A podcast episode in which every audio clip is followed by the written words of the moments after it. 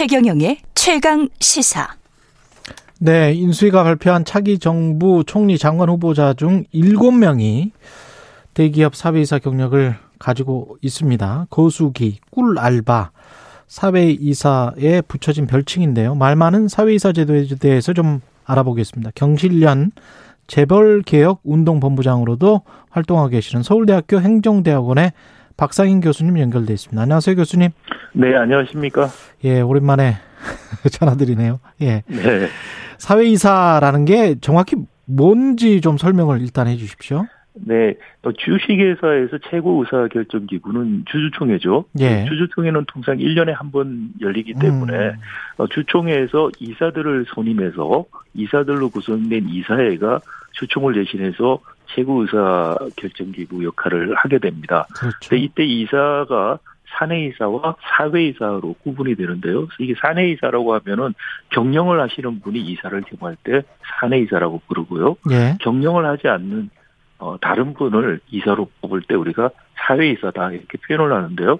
예. 이 사회이사를 두는 제일 큰 이유는 이 주식회사에서 통상적으로 전문 경영인이 주주의 이익과 반하는 사익 추구를 할 가능성이 있습니다. 예. 이것을 감시 감독하기 위해서 주주들의 이익을 대변할 수 있는 사회이사를 선출하게 되는 것이죠. 예. 전문 경영인이 회사의 이익을 위해서 일하는 게 아니고 본인의 이익이나 혹시 또는 대주주 최대주주의 이익을 위해서 일할 경우에 사회이사가 뭔가 이거를 견제하고 감시하라. 이래서 이제 만들어 놓은 거죠. 네, 그렇게 생각하시면 되고요. 예. 어, 근데 이제 문제는 우리나라 같은 경우에는 전문 경영인이 아니고 예. 사실상 대주주가 경영을 하게 되죠. 그렇죠. 그래서 예. 이해상충의 문제가 전문 경영인과 주주 사이에서 일어나는 미국과 소유 지배 구조가 다릅니다. 우리는 그러네. 이해상충이 어, 이른바 대주주와 소수주주 음. 사이에 일어나고요. 예. 소수주주를 착취하는 일감 몰아주기라든지 에, 너무나 높은 어, 보수, 어, 임금을 대주주들이 임원으로서 가져간다라든지 계열사 합병할 때 합병 비율을 어, 조작한다라든지 이런 식의 사회 편지들이 일어나고 있는 것이죠. 예. 이게 사회이사가 우리 IMF 외환위기 이후에 도입이 됐습니까? 네, 에, 외환위기 이후에 사실 외환위기의 원인으로 한국 재벌 문제들을 많이 그랬죠. 지적을 했었는데요. 근데 사실 외환위기 이후에 이에 대한 대응책으로 재벌에 대한 경제력 집중 문제가 빠져버리고요. 대신 미국식 이른바 corporate governance 기업 음. 지배 구조가 도입이 됩니다. 예. 두 가지가 핵심적인데 하나가 사외 이사고요. 음. 하나는 이제 공시를 강화하는 게 되겠습니다. 예. 말씀드린 것처럼 사외이사가 작동하는 거는 소유 지배 구조가 미국식으로 전문 경영 경영인과 어, 주주들 사이에서 이해상충을 견제하는 겁니다. 근데 우리는 음. 경영을 사실상 대주주가 하고 있기 때문에 예. 대주주가 소수주주를 착취하는 게 기업 지배 구조에서 핵심적인 역할을 이 대용인데요. 그렇죠. 사회이사 제도가 실제로 거기에서 작동이 안 되고 있죠. 먼저 아, 사회이사 자체를 대주주가 거의 다 뽑습니다. 우리는 주총에서. 아, 대주주가 뽑습니까? 어, 왜냐면 주총에서 네. 의결, 보통은 다수결로 뽑습니다. 음. 다수결로 뽑으면 대주주가 보통 통상 다수결 의결권을 확보하게 됩니다. 예. 그러니까 자기 입맛에 맞는 사람을 다 뽑게 되는 거죠. 음, 그러면 그 이게 지금 장관 후보자들도 사회 이사를 하면서 어떤 대주주의 입맛에 맞는 그런 거수기 역할을 해왔다?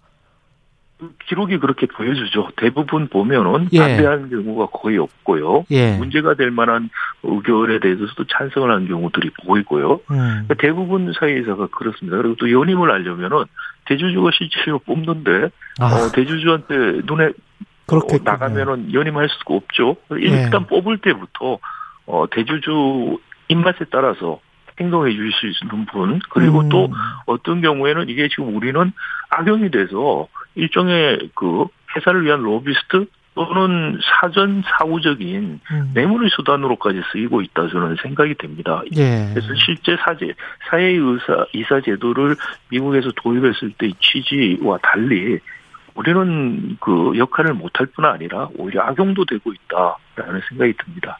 이분들이 보수는 어느 정도 받나요?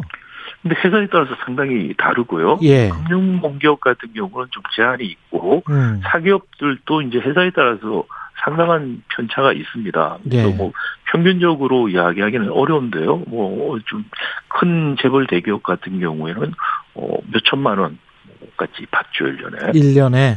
근데 뭐 한 달에 한두 번 회의 참석하는 겁니까? 그 하는 일이 그러니까 주- 어, 사, 사실은 이사회가 어, 회사에서 가장 중요한 의사 결정 기구입니다. 예. 제대로 역할을 하지 않고 있기 때문에 지금 문제가 되는 건데요. 음. 어, 회의는 뭐 한 달에 한두 번 보통 한 달에 한 번 하는데 필요하면 중간에 더 할 수도 있게 되고요. 예. 주요한 의사 결정들은 이사의 의결을 거쳐야 됩니다. 주총 음.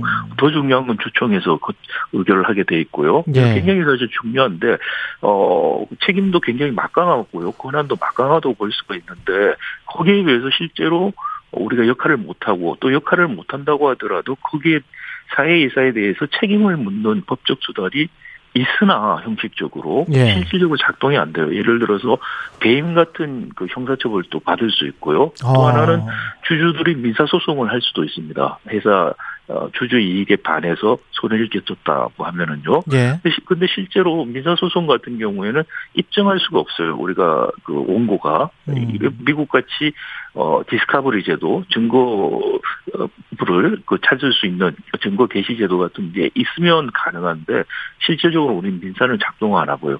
형사처벌이라는 것은 사실 어 정부가 하게 되는 것인데 예. 지금까지 뭐 총수 일가에서 배임 말고 그리고 또 가신그룹에 대한 배임제 적용한 거 말고 일반적인 사회이사들에 대해서 한 적은 없습니다. 그러다 보니 어. 사실상 권한과 책임이 막강해도 함에도 불구하고 권한도 책임도 제대로 지지 않는다. 이게 지금 현실이라고 볼 수 있겠습니다. 고란도 책임도 지지 않으면서 1년에 뭐 5, 6천만 원씩 받고 그래서 꿀 알바다 뭐 이렇게 이야기를 하는 거군요. 네, 그렇죠. 예. 이게 근데 사회이사가 실제로 뭔가 아 이거는 주주들한테 소액 주주들 전체 주주들한테 이게 회사가 잘못된 경영을 하고 있으니까 이거는 이사회에서 통과시키면 안 됩니다. 이렇게 반대를 하고 네. 진정으로 사회이사 역할을 하는 그런 분들도 혹시 있나요? 어, 거의 사실 없습니다. 기록에 음. 의하면. 물론 좀 우리 주식회사가 굉장히 많기 때문에 예. 어, 뭐 일일이 다 알 수는 없습니다만은 어, 중요한 뭐 어떤 사건이 있었다라든지 또는 중요 회사에 대해서 어, 기록들을 살펴보면 사실상 그런 역할을 하고 있는 경우는 없다. 거의 전무하다 이렇게 예, 생각해 볼 수 있습니다.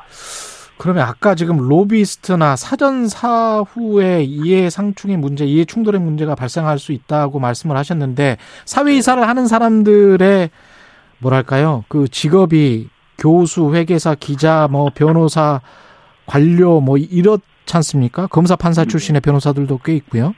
네. 어떤 로비나 사전 사후의 이해 상충의 가능성이 있나요? 그래서 이제 미국 같은 경우에는 예. 그 사실 이사회에서 사내 이사는 한 명밖에 없습니다. 최고 경영자. 예. 나머지는 다 사회 이사인데 거기도 이제 전문인들이 들어가기도 합니다. 뭐 음. 어, 변호사, 교수, 뭐 회계사 들어가기도 하는데 대부분이 어, 업종 동일 업종 내지는 유사 업종에 있는 다른 경영자들이 들어가는 경우가 많이 있습니다. 예. 그래서 잘 어떻게 세- 돌아가는지 잘 아는 거죠. 음. 어, 그런데 우리 같은 경우에는 지금 말씀하신 교수, 회계사, 뭐, 어, 변호사, 전직 관료, 이런 분들의 사회에서 비율이 굉장히 높습니다. 예. 근데 이분들이 경영을 정말 잘 아느냐, 뭐 꼭 그렇게 보기 어렵고요, 사실은. 그러네요. 많은 경우에 일종의, 어, 사전적인, 뭐, 인슈런스 성격으로, 예를 들어서 이번에 뭐, 사회이사 하다가, 어, 정부의 요직에 발탁이 될 수 있다라든지, 음. 아니면은 또 정부 요직에서 일을 하다가 사회이사로 가면서 사후적인 보상이 되는 사후적인 뇌물 같은 성격이 되기도 하고요. 또 기업에 어려움이 있을 때, 어, 정관 관료들 같은 경우에 특히, 어, 로비스트 역할을 할 수도 있는 것이죠. 그래서 예. 이해상충의 문제가 굉장히 지금 우리는 제기가 되고요. 이런 이해상충의 문제를 이번에도 지금, 어, 강요 인선에서 지금 많이 나오고 있는데요. 예. 우리가 김영란법을 사실 만든 이유가 이런 사전적인 사후적인 그 뇌물들을 막기가 실제로 이- 쉽지가 않기 때문에 김영란법이라는 걸 만들어서 어떻게 좀 해보자라는 거였죠. 예. 공직자 취업을 제한하는 것도 다 그런 의도인데 음. 문제는 들어오는 거 사- 사회이사를 하다가 공직에 들어온 거에 대해서는 아무런 제한이 없습니다. 아. 그게 지금 법적으로 이걸 제한을 둬야 될까도 생각해 볼 필요가 있지만 그거에 앞서서 음. 이제 기본적인 그런 우리 법 정신을 살려서 또 이해상충의 문제를 보면은 그런 분들을 어 주요 어, 책임 있는 자리에 임명을 하는 것을 자제해야죠. 음. 그 그게 지금 일차적으로 해야 될 어, 대통령이나 당선인들이 생각해야 될 부분이고요. 예. 예 그리고 어 미국 같은 경우에는 뭐 정부 관련된 사소한 일을 하더라도 이해상충이 있는 부분에 대해서 엄밀하게 다 쓰게 돼 있습니다. 어, 먼저. 예. 그래서 만약에 이해상충이 있다면은 그 일을 못 해요. 정부 위원회도 그렇고. 예. 어, 예를 들어서 정부에서 받는 그랜트 연구비 같은 거 받을 때도 예. 이해상충 내가 갖고 있는 주식까지 다 쓰게 돼 있습니다. 그래서 예. 하는 일이 상충이 되면은 아예 못합니다. 우리도 어뭐 관료로 오는 것뿐만이 아니고 교수라든지 이런 분들이 위원회나 자문 많이 하는데 그럴 때 이해상충이 있는지 스크린하는 작업들이 꼭 필요하다라는 생각이 듭니다. 아 이게 이런 식으로 해서 사전 사후라는 게 사전 사후의 어떤 유착이라는 거는 사실은 잡아낼 수도 없을 것 같은데요. 가령 뭐 장관을 하다가 다시 나와서 어떤 사회 이사를 하면서 장관했던 시절에 어떤 정보를 이용을 한다든가 아니면은 네. 그 네트워크를 활용을 해서 어떤 전화를 해준다든가 이런 것들은 사전이든 사후든 어떻게 잡아낼 수는 없을 그러니까 것 같은데. 3년 정도는 못하게 지금 돼 있죠. 우리가 예. 3년 지나고 나서 하니까 어느 정도 현직 프리미엄을 좀 떨어뜨리려고 만든 제도입니다. 완벽하지는 않습니다. 예. 그런데 말씀드린 것처럼 그것보다 지금 더 심각한 것은 사회이사 하다가 막바로 장관을 하거나 사회이사를 하면서 정부에 이해상충이 있을 수 있는 위원회 위원으로 활동하고 있는 게 지금은 더 문제죠. 이 부분들을 향후에 좀 더 심각하게 우리가 어 제도적으로 보완을 해야 될 필요가 있던 어, 어 보완해야 될 문제가 아닌가 싶습니다. 어떻게 보세요? 해외에서 무슨 배치마킹할 사례가 없을까요? 아니면 제도나 뭐 이런 것들 좀? 글쎄, 그건 많은 경우에 예. 사실은 그런 말씀드린 것처럼 미국 같은 경우는 그 사실 그 재계하고 정부하고 왔다 갔다 하는 경우가 많이 있습니다만은 음. 어 말씀드린 것처럼 이해상충이 있는지 여부에 대해서 철저하게